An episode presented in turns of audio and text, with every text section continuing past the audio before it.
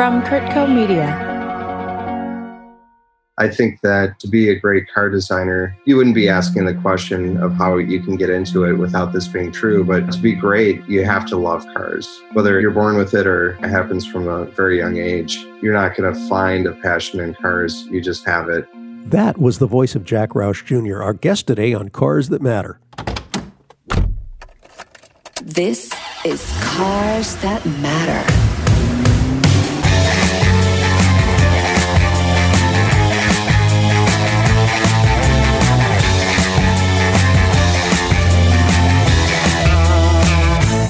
This is Robert Ross. Welcome to Cars That Matter. I've got a really great guest today, a fellow that I've had a chance to speak with a few times, Jack Roush Jr. Jack, welcome to our show. Thank you. It's great to be here. Jack is Vice President of Marketing at Roush Performance in Livonia, Michigan. So we're certainly talking by way of Zoom link. I'm in Los Angeles and Jack's in beautiful Livonia. I suspect your weather might be a little more interesting than ours right now. I don't know about that.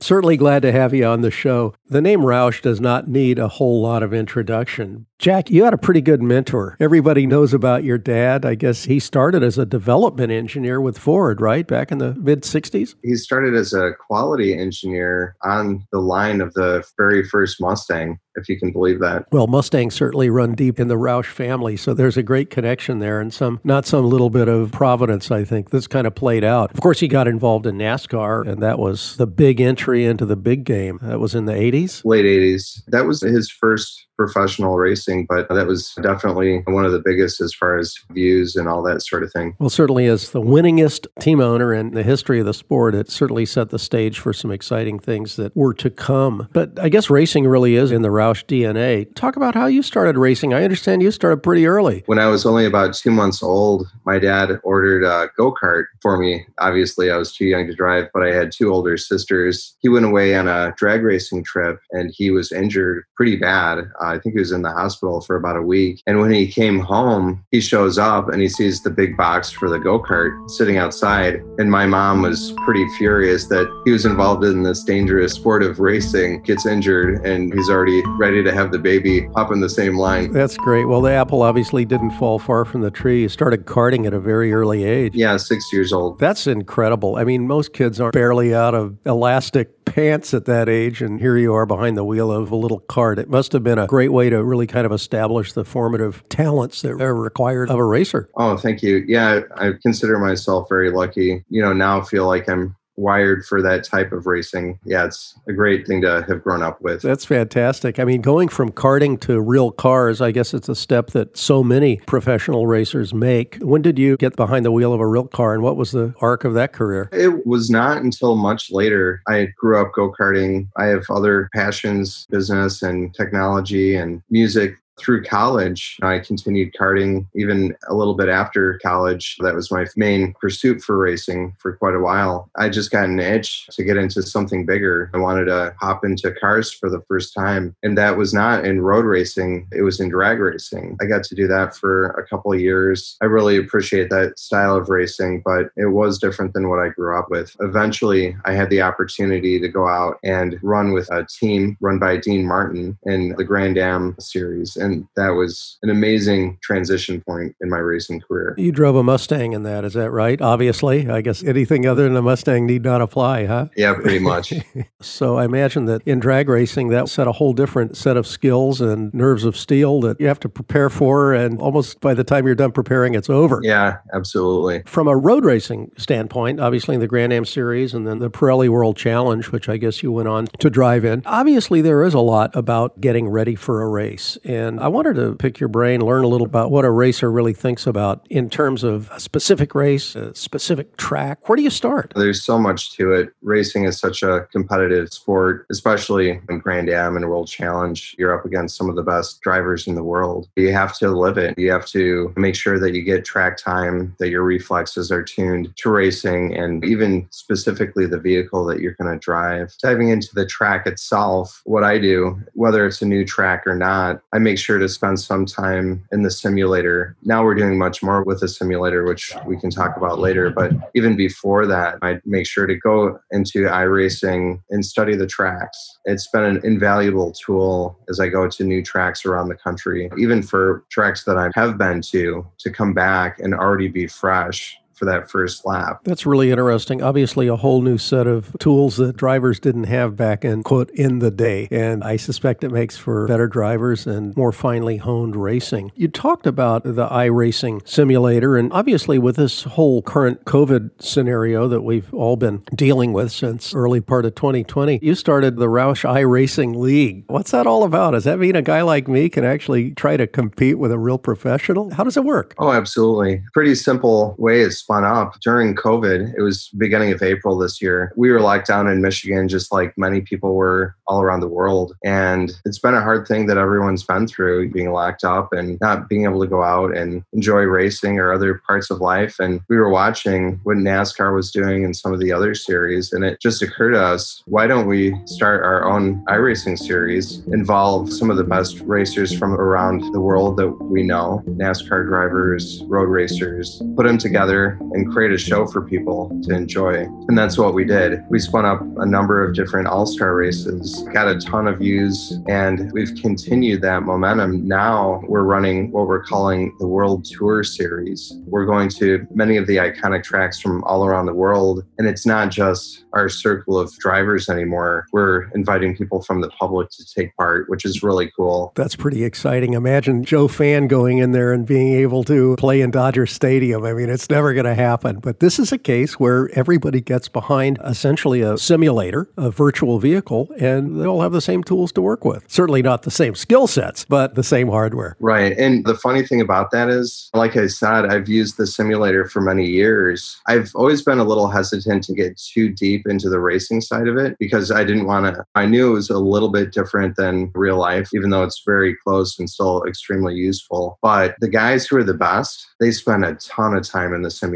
The people who are the true iRacing experts, the pro racers in real life have a hard time keeping up with them. I'll bet they do. I bet a lot of those iRacers don't even own a car, but you may be competing against a 10 year old kid that just made his mark in karting. That's pretty funny. They're really good. I have a ton of respect for those guys, and I'm trying to get better at it myself. You touched on something. I'm curious about the mentality of a racer. I think about going to the zoo. You see all these different animals, and sometimes they'll put these wildly different animals in the same cage. I mean, they're so different, they won't bother each other. So you'll see like a cassowary in the cage with an anteater, and they ignore each other because they don't even know each other exists. In the world of auto racing, you've got drag racing, you've got NASCAR racing, you've got endurance racing, you've got off road, you've got rally, you've got all these different kinds of racing. Is it possible for a driver to, as much as you've alluded in your career, how easy is it to kind of jump ship from one type of racing to another? I think it's very hard. I did drag racing for a little bit. I wouldn't say I was an expert at it. I did pretty good, but the different forms of racing are so unique and this competition is so high. You really have to dedicate a lot of time and effort to develop that one skill. So I think it's very difficult for people to really be great at more than one type of racing. So much like in the musical world, if you're a composer, that's wonderful. You probably have an instrument of choice, but chances are you're not going to be a master at more than one type of musical instrument. You're going to focus on that and become as good as you can possibly be. Absolutely. Do you have any racing stories, any incidents that really stick with you? Probably my proudest moment in racing was in March of 2010. We were at Homestead Speed Speedway. That's in Florida, right? Yep. My co driver, and I think it was the Koni Challenge at that time, the same as the Grand Am Cup or the Continental Tire Sports Car Challenge. That's all kind of the same thing. Sure. We were racing at Homestead. We had a very fast car, very just awesome team. Billy Johnson, amazing co driver that I've learned a tremendous amount from over the years. We show up and we get the pole. And after qualifying, the series didn't like a part on our car. They didn't like the brake duct that we had, thinking that it gave us an unfair front downforce advantage. And we had to take it off and start from the back.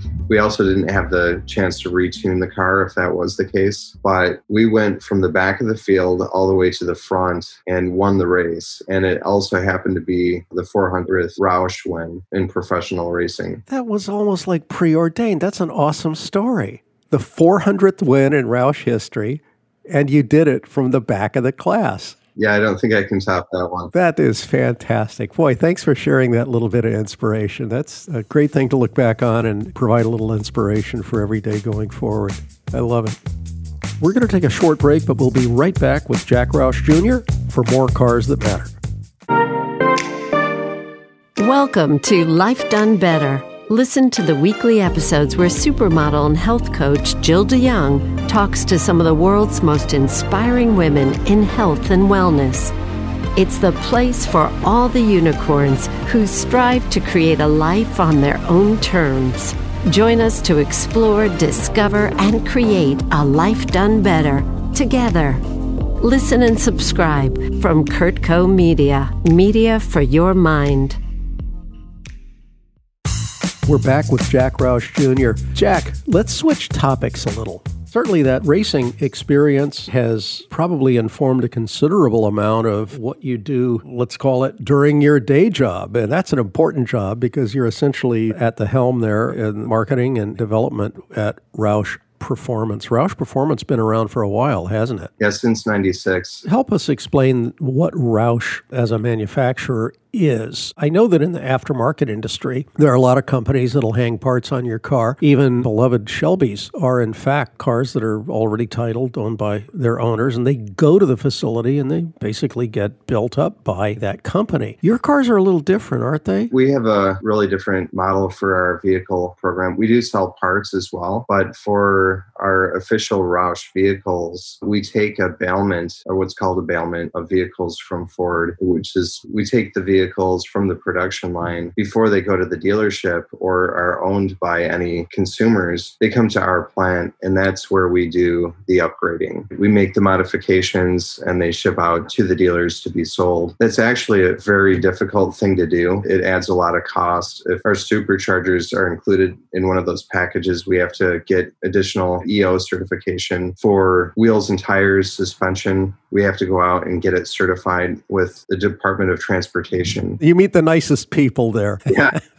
That's like the high speed lane change, different things with emissions, that sort of thing. It sounds to me like it's much the same thing that Alpina is doing with BMW. For instance, they pull the cars off the BMW production line, they go to the Alpina factory about 60 miles away, they get loaded with Alpina goodies, and they go back to BMW, they get tidied up, and then to a BMW dealer. So they are essentially a BMW product with an Alpina imprimatur on them. Right. I do think that's very similar. Well, that makes it very appealing to know that the car is indeed a authorized Ford product. I suspect there's some collectability aspects there that make it particularly alluring to guys that like to keep their cars for a while. When Roush Performance was established, if I'm not mistaken, you were involved heavily in supercharging. Is that right? You're really known for developing supercharging and forced induction on some of these motors? Yeah, superchargers have been a big part of Roush Performance forever. Really looking at our company overall, going back to the very beginning in the 70s, our core has been powertrain. My dad, more than anything, actually, ever since he was a little kid, he's been playing around with engines. At first, it was with lawnmower engines, believe it or not. That's what they put in those those electric cars, isn't it?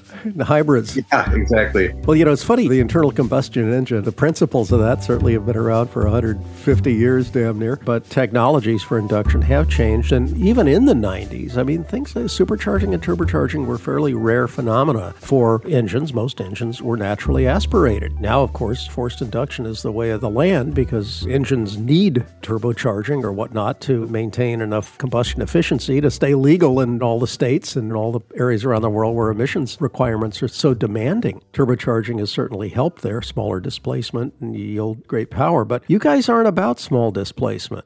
I would say that's mostly true.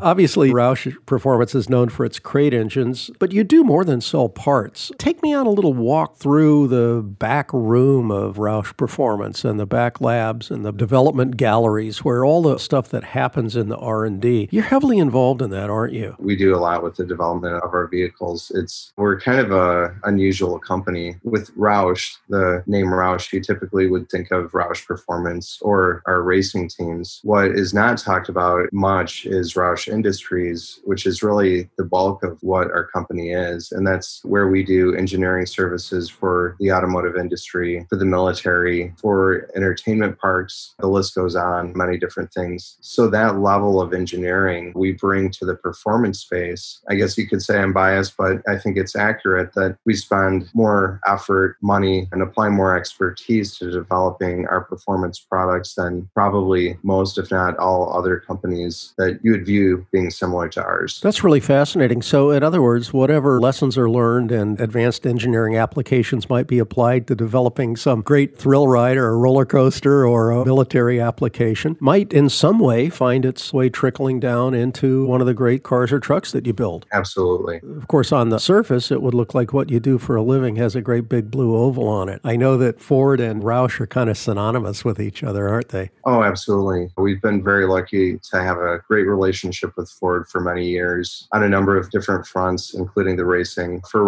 Performance, Ford already produces amazing vehicles, and we put our own spin on it, try to make them really wild and really blend the line between racing and street cars. But, you know, it's a great package to start from. That's a good point because you're right. Off the lot, Mustang GT is a pretty fun ride. I'm a real fan. I mean, I'll make no bones about that. I think of all the contemporary American sports cars, I think my pick would have to be the Mustang, probably even over above the Corvette because the Mustang is just uh, maybe even a, just a little more authentic in its own way. Corvette's a fantastic car, but it's so way out there that Mustang actually connects me with my roots, and I think a lot of people feel that way. What does it take to make a great car or truck even better? There's no secret formula. We have to look at what the offering is that year and try to figure out is there an opportunity to make it better? Or can we also do it in a way that is of value? We could easily spend a lot of money to develop something that no one wants or no one could afford, but that's not going to help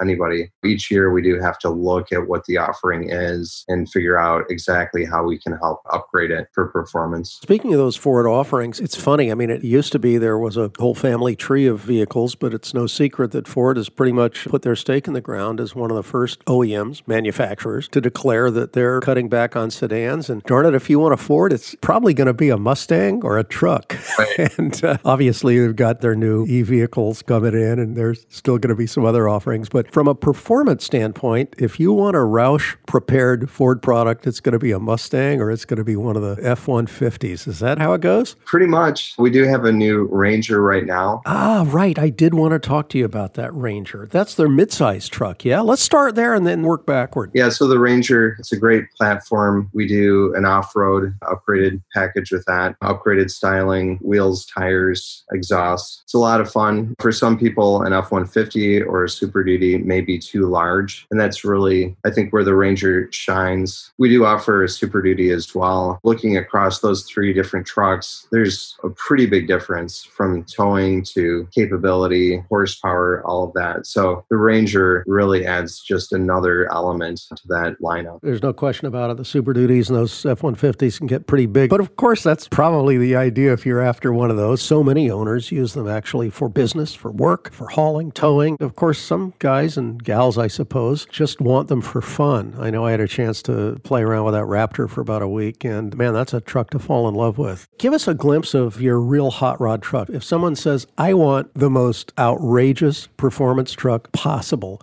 what do they order? That's a tough one to answer because that can mean such different things. I wrestled with that myself. I recently got one of our trucks, our off road F 150 SC, supercharged, 650 horsepower. For me, that was kind of the best choice. Ridiculous power. The Raptor is great. The Raptor probably is a better off road truck to some extent, but the problem with the Raptor for me was that I need to tow my kid's go kart trailer.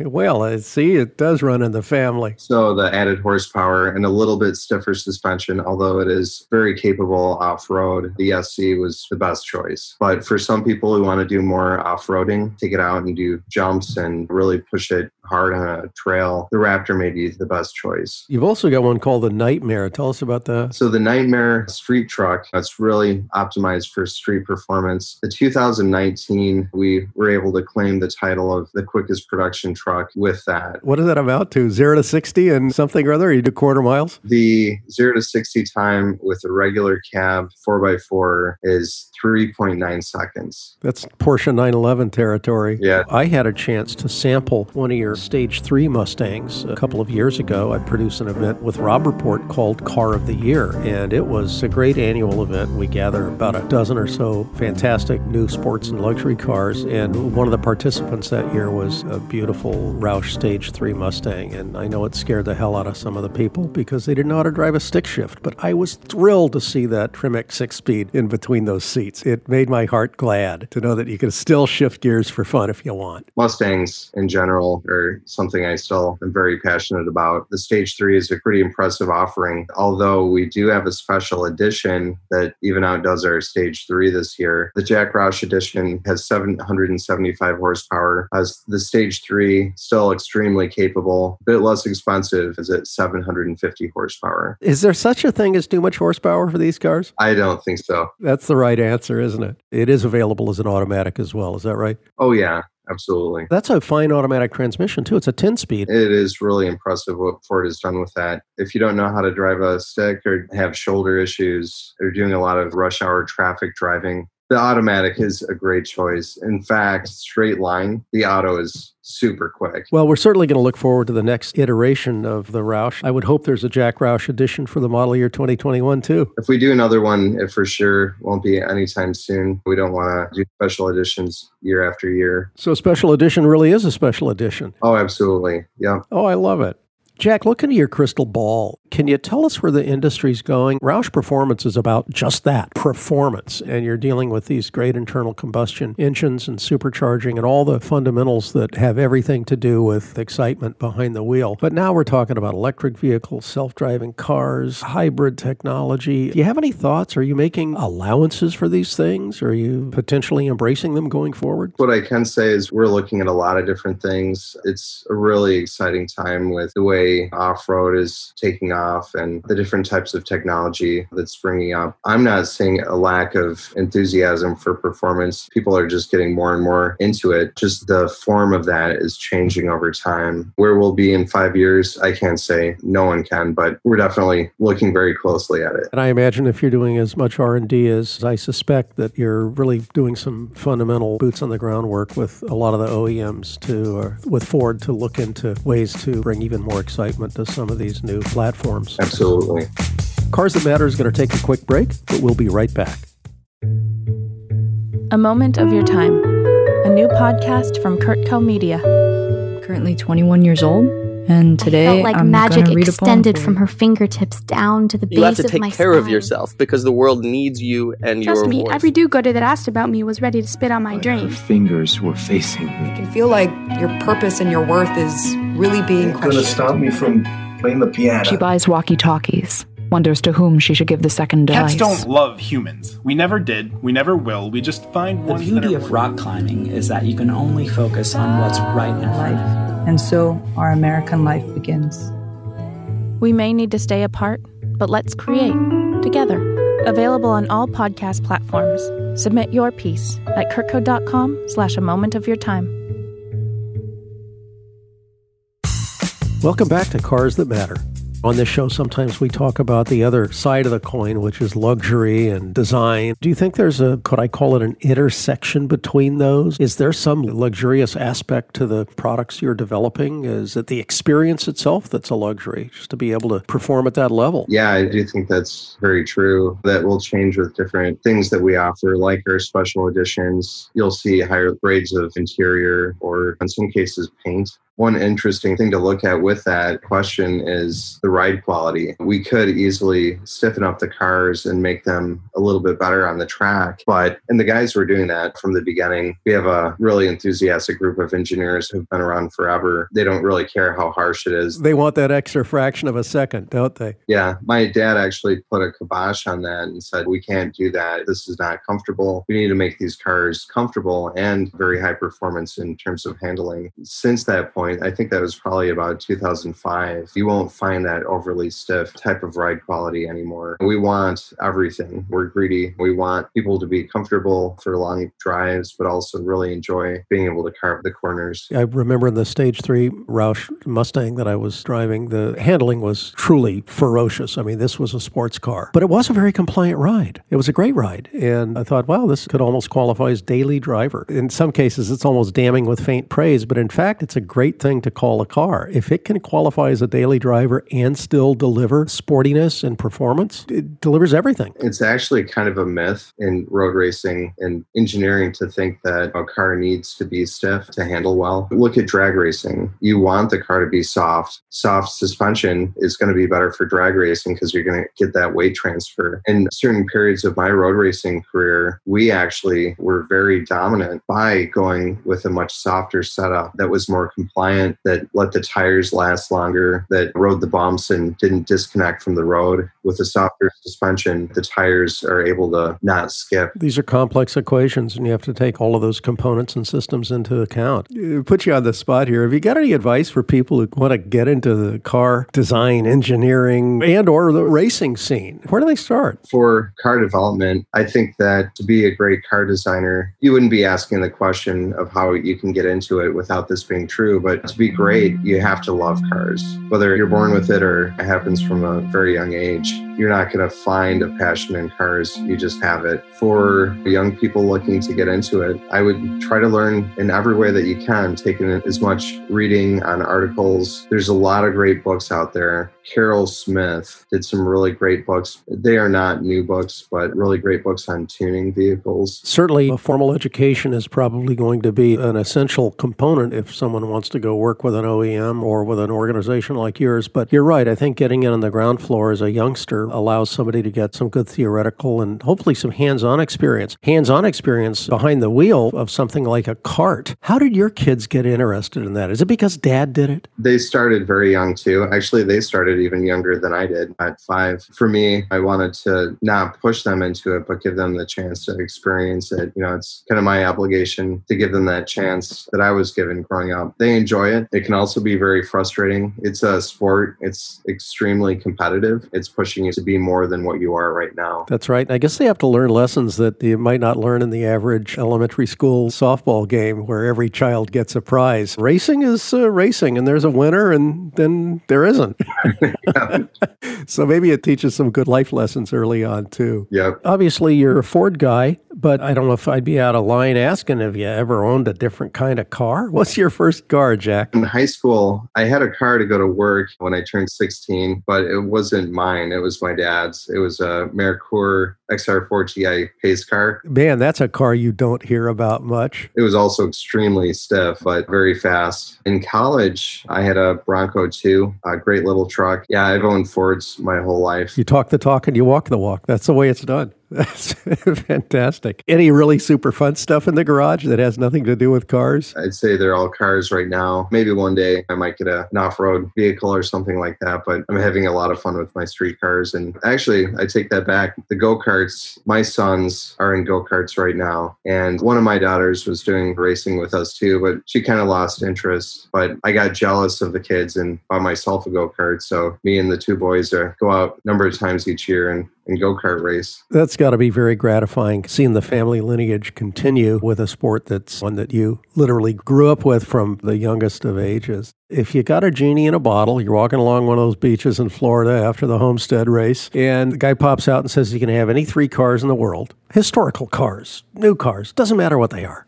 What would you want? It'd be something that I already have, probably a stage three. You know, those are the words of a happy man. There's nothing more gratifying than not wanting anything at all. One of the cars I most revere is the Ford GT. Really, the whole tradition of that car is just awesome. You know, the story, the early cars, and up to the current Le Mans race car. Yeah. I do have access. I can take out one of the Le Mans cars and drive it. I know people, but honestly, driving a Mustang, there's something really great about it. You can drive it down the street, you can have fun. You don't have to worry so much about getting rock chips or other things or people harassing you and getting in your way because they will do that some on the street, but not as bad as like the Ford GT. That's a really interesting outlook. Some people listening might say you're crazy. Wait a minute, I want that Ford GT, which is, to put it in context, is a half million to a million dollar car, depending on which auction you're going to, because allocation's so impossible. But I would have to agree, and I'm certainly not the driver you are, but I had a chance to go to the Ford track in Utah in 2016 when the Ford GT was just released. And they had also just come out with the second year of the Mustang Shelby GT350R. And I had a chance to spend a day on the track with each car. So I had two days there. I am here to tell you that Mustang brought a smile to my face like nothing else.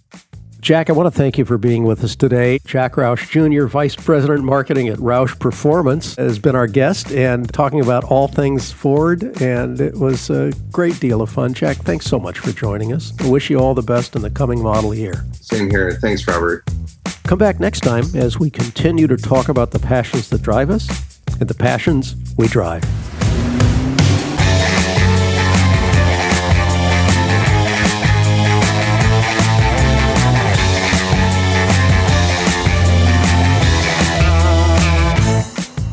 This episode of Cars That Matter was hosted by Robert Ross, produced by Chris Porter, edited by Chris Porter, sound engineering by Michael Kennedy, theme song by Celeste and Eric Dick, additional music and sound by Chris Porter. Please like, subscribe, and share this podcast. I'm Robert Ross, and thanks for listening. CurtCo Media. Media for your mind.